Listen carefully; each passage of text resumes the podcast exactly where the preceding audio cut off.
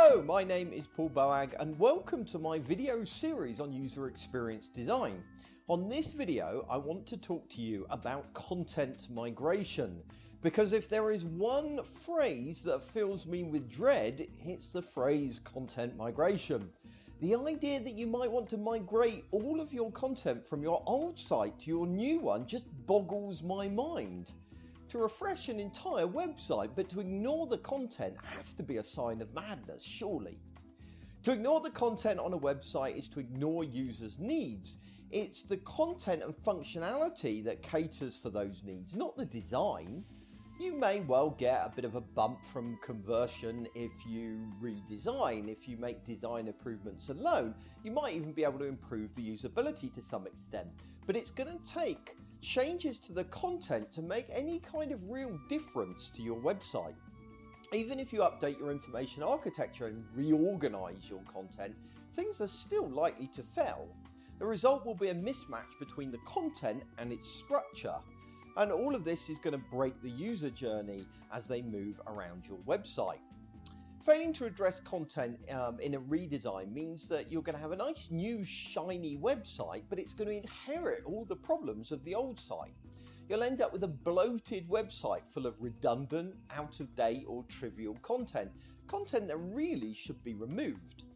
Of course, getting people to remove content is hard. Different people inevitably own different pieces of the content on your website, and getting agreement is going to be a logistical nightmare. But that said, you will never have a better opportunity than when your site is being redesigned. After all, it's one of the few times people are actually open to change. You might be thinking that you've got no choice, that your site is so large and unwieldy that you can possibly audit, audit everything, and that without auditing everything, you can't decide whether content should stay or go. You might also be thinking that the political battles are too huge, that there's no way you could tell one colleague that you're going to remove their content while keeping the content from another person, and that those kinds of challenges are insurmountable. And to be honest, those are all good points. But what if you started from scratch? What if instead of deciding what to remove, you just removed everything? That you then you don't need to do an audit, do you? Because you've removed everything. You also are going to have less political fights. After all, you're treating everybody equally. You're removing everybody's content. Now, I know what you're thinking. You couldn't possibly write content from scratch for your entire site. It's just too big. But here's the thing your site doesn't need to be that big. In fact, it doesn't need to be anywhere near that big. When the European Commission reviewed their content, they ended up removing 80% of it. Take a moment to look at your analytics. I bet the vast majority of tra- uh, traffic to your website only hits a fraction of the pages there. I also bet that if you've got a big site, there's an enormous proportion of pages that are rarely viewed at all. In truth, 80% of your audience only really needs about 20% of your content, so cut the rest, at least to start with. You can always add content back in later if, you, um, if there is a proven case to do so. You see, by starting from scratch, you change the default of the argument with your colleagues. Instead of having to argue for every page that you want to remove, they are going to have to argue for every page that they want to add. And that's a much more healthy starting point because it makes every piece of content justify itself. Instead of migrating content, start by understanding what questions your users have. What tasks do they want to complete? Carry out something like a top task exercise, or run some user surveys, or talk to frontline staff.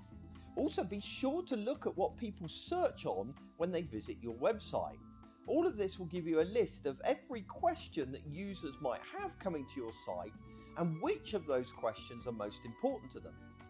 Next, write the answer to each of those questions in priority order. By starting with the most important questions, you can launch early and then fill in the other questions later. Feel free to reference the old content on your old website for inspiration, but the aim of the exercise here is to answer questions, not to create another online brochure that just promotes your business. If you answer user questions, you'll do that by default.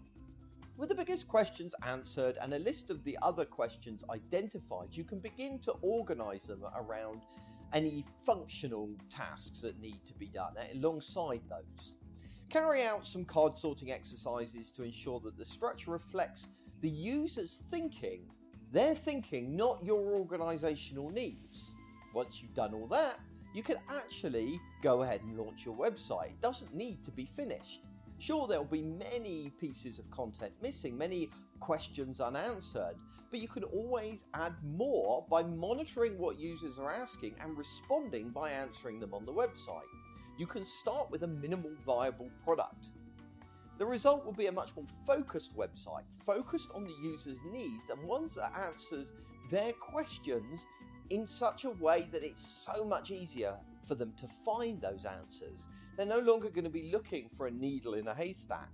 But most importantly and most interestingly, you're also going to create a site that's much easier to maintain, and that makes it much easier to evolve over time.